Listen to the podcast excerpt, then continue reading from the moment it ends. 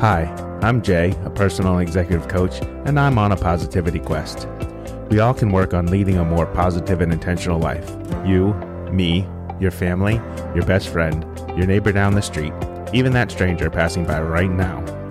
This show details my journey as I explore the intersection of ordinary people and extraordinary positivity by sharing my learning, stories, and conversations with guests. I want to help you and me lead a more intentional life focused on being the best us possible. Make sure to subscribe today to follow along and start your own positivity quest. Welcome to episode three of Positivity on Fire. I'm your host, Jason Ramsden. In today's episode, the one hundred eighty degree pivot. In this episode, we'll talk about what happens when life changes, a little bit about my upcoming story of change, and a few tips and tricks for overcoming change in your life. Let's get today's show kicked off, shall we? Did you ever have that, oh crap, my life is changing moment? You know the kind. One that sucks the wind out of your sails, makes you pause and wonder what's coming up next. We've all been there. It's a normal part of life, right? As I've mentioned in previous episodes, I'm a military brat. Change is part of my life. It has been for a long time, but it still doesn't change the fact that change is hard. And change is hard regardless of whether or not you know it's coming or you didn't see it coming. In my case, it was change that I could see coming. Actually, it was so clear that it was something that I could like grasp my head around, I welcomed, and that I'm actually really looking forward to. Now, the story of my change actually started about eighteen years ago. And I know what you're saying, Jay, I don't have a time for a long-winded story. Don't worry. I give you the synopsis, uh, the cliff notes, if you will. But eighteen years ago, my wife and I, we had uh, two little kids, age three and five, and we were living in New York and traveling a great distance to go uh, to work, both of us. And uh, we both worked in education, different spots. And we decided to make a move down to Raleigh, North Carolina.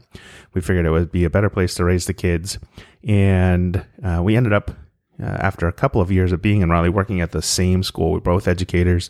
We both work in the same uh, school for the last fifteen years. During our time there, my wife uh, made her way up her side of the organization. I made my way up my side of the organization. I got to a point where I was even president of the National Association for uh, my my profession uh, as as board chair. Uh, and my wife got all the way to second in command for academics and student life at the school that we work in. You pivot to about four years ago, and my wife decides uh, to start a doctoral program. And she blazes through it. No time. Four years done. Uh, she defends her dissertation this last Thanksgiving, and she is now Doctor Ramsden. During the course of that doctor, we talked about what comes next. What are the next steps in our lives? She really wanted to pursue being a head of school. And over the last three years, she kind of went through those phases, uh, did some searches. And then finally, this past September, she landed a new headship. So even though eighteen years ago this journey began, we could kind of see the path that we were headed down, and that at some point in our empty nest life, the kids are grown now. Uh, one's getting ready to graduate college. The other one just has a, a year or two left to go. We could see on the horizon like this empty nest life. But that doesn't mean that the change that's upcoming for us uh, later this summer isn't going to be different, right? It's not gonna. It's it. It isn't something that's gonna be easy because it's something new. Both worked in education together for a long, long time, and now my wife will be out of school, and I had to think about what comes next. Did I want to stay in education or did I want to pivot? Well, you're listening to this podcast, so you can imagine I've pivoted a little bit. You also hear me introduce myself as a personal executive coach, and that's another thing that's coming down the pike for me. It doesn't mean that uh, we don't have to overcome some change, and there's always challenge in change. For me in particular, I've got to figure, okay, I've spent thirty years in education, now I've got to pivot. It's exciting, and at the same time, there's some trepidation there.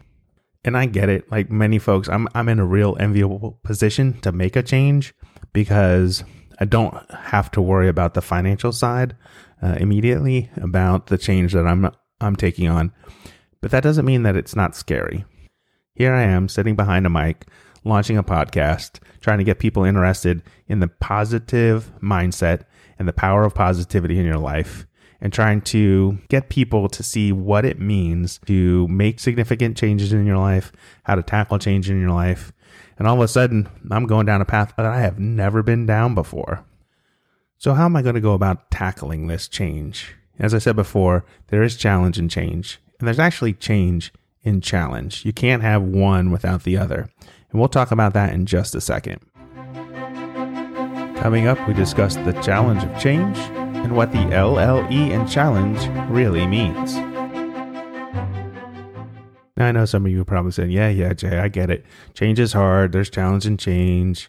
We understand that. We've all been through it. But have you really thought about what it means when we talk about the challenge and change? For me, it means being resilient. Best example of resilience.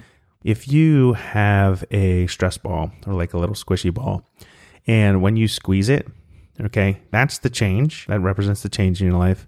And if you let go of that ball, you see that it slowly comes back to the form that it was before. Okay, that's resilience. So if you have a stress ball in your house right now, if you want to go grab it while you're listening to this podcast and experiment with it, you'll just see. Imagine uh, the ball being resilience, you squeezing it is the change, and how it slowly comes back to form. That is how you become resilient. You know that it's going to happen. You know that change is going to be hard, but it's going to take time for it to slowly bring yourself back to form. Now, there's another way that I like to think about challenge and change. And so if you're at home listening to this show or listening to this episode, go ahead and grab a piece of paper and a pencil. If you're driving, please don't do that. And obviously, if you're walking, try to remember to do it when you get home. If you write down the word challenge, go ahead, write it down. I'll give you a second. Okay. Look in the middle of that word. There are three letters, L L E. Go ahead and circle those three letters. Now, if you take a look at those and you pull them out in your mind, pull them out, you see the word change. Okay. So challenge and change. What's the point I'm trying to make here? Think of those three letters, the L L E, as let, life, evolve. Okay. I'll say it again. Those three letters, let, life, evolve. Now, I've given you the mindset around how you can approach change. Every time that you have something going on in your life where there is a change coming up and you feel the challenges of it, I want you to say to yourself, L L E. I want you to say to yourself, L L E, let life evolve. And when you're really struggling, take a couple of deep breaths. L L E, you've got this. Now, going back to the concept of the stress ball, it's going to take time for you to bounce back, and that's okay. Now, you may be thinking to yourself, I'm alone in this challenge and change. No, not really. Quick Google search of just the phrase challenge and change. Take a guess. Go ahead. In your mind real quick. one point six million results when you Google the words challenge of change or challenge in change. There's an, even an entire site dedicated to it over in the United Kingdom called The Challenge of Change, Neuroscience in Action, and Empowering Performance. And on their website, I really love it, they have this quote that says, people tend to think that coping is managing to keep your head above water. Resilient people are presumably those who can hold their breath longer when the flood rises. But that is just surviving. Real resilience is knowing there's no water to keep your head above. And Doctor Derek Roger was right in that quote. And the reason that he was right is that if you really want to be a resilient person, you need to know that the floodwater is going to come and that there is really no way to keep your head above water. Okay, you just have to manage through the change. Now you're probably saying to yourself, Jay, come on, are there really steps that I can take to manage big changes, whether I see them coming or not? Absolutely. You know me, I'm going to I'm gonna reference an article, and this was a really good one from Psychology Today dot com. This article was by Doctor Stephanie Sarkis, ten Ways to Cope with Big Changes. And I love the little slogan, the subtitle, Change is Inevitable. Here's how to come out of it a better person. Okay, here we go. Tip number one, acknowledge that things are changing. Now, once you acknowledge that things are changing, it makes it a little bit easier to cope with the change itself. If you go for the d- denial path, and we know that denial is extremely powerful and it helps protect us in lots and lots of ways, but don't do that here when you got a change coming up. Number two, and I appreciate this one, realize that even good changes can cause stress.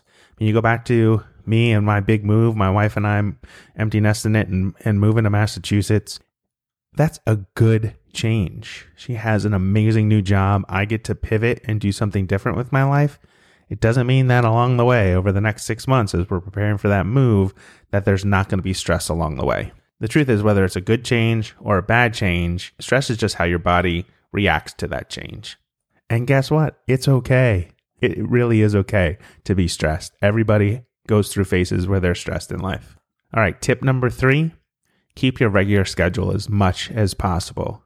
And what the tip means by that is, like, try to have something that you can anchor your day around. Have something that is going to anchor your morning, something that's going to anchor your afternoon, something that's going to anchor your evening, whether you're getting ready to have a baby or you're ready to have a new job or you're getting married. Do something every day that kind of anchors your routine. So if you walk the dog every morning at six a.m., continue to do that. If you always go and have a meal at like your favorite place a couple times a week, continue to do that. If you always call a family member or you have a specific meal that you like to do. My wife and I, before kids, used to like do date night or pizza and a movie on Tuesdays. Continue to do that. Find a way to do that. Keep something anchored in your regular schedule as much as possible to help reduce the stress around the change. Tip number four, try to eat as healthy as possible. And Lord knows I need to get back on track with doing that. Because what happens when we have stress in our lives? Where do we turn to?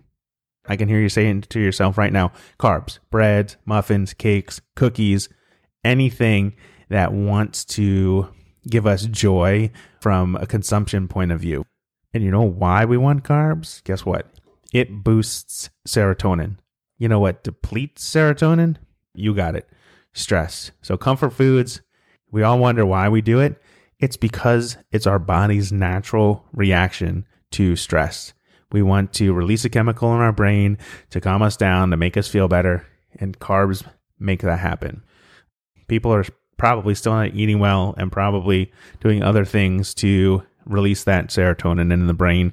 That's what happened with stress. So that was tip number four. Try to eat as healthy as possible. Tip number five, exercise. And I'm not talking about running like marathons or long distances. Just get up and move.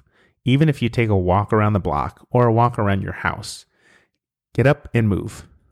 The more that you're active, the more the motivation will kick in while you're active. Think about it. If you ever get on a kick of cleaning your house, for example, you get going, going, going. Like all of a sudden you're cleaning out this closet and cleaning out that closet. You're cleaning up the kitchen. The activity of your body actually motivates you to continue doing what you're doing. Number six. And this is huge. Number six, seek support.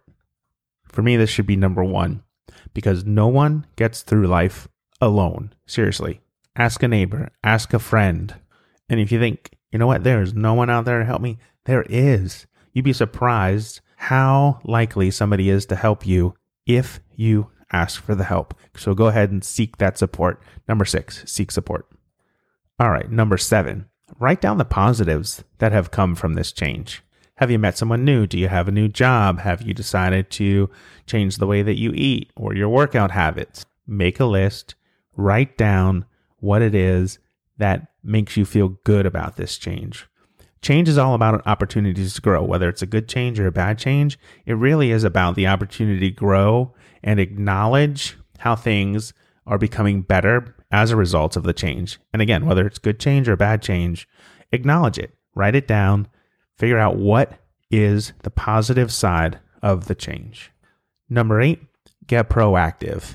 That means if you see the change coming, you know, take charge. Work preventatively to overcome what may be coming or what may be stressing you out about it.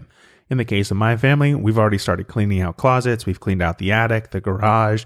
We've started to have the house painted. Now we've got the big things done. And so we can start to focus on the little things that we need to tweak around the house in preparation for our big move.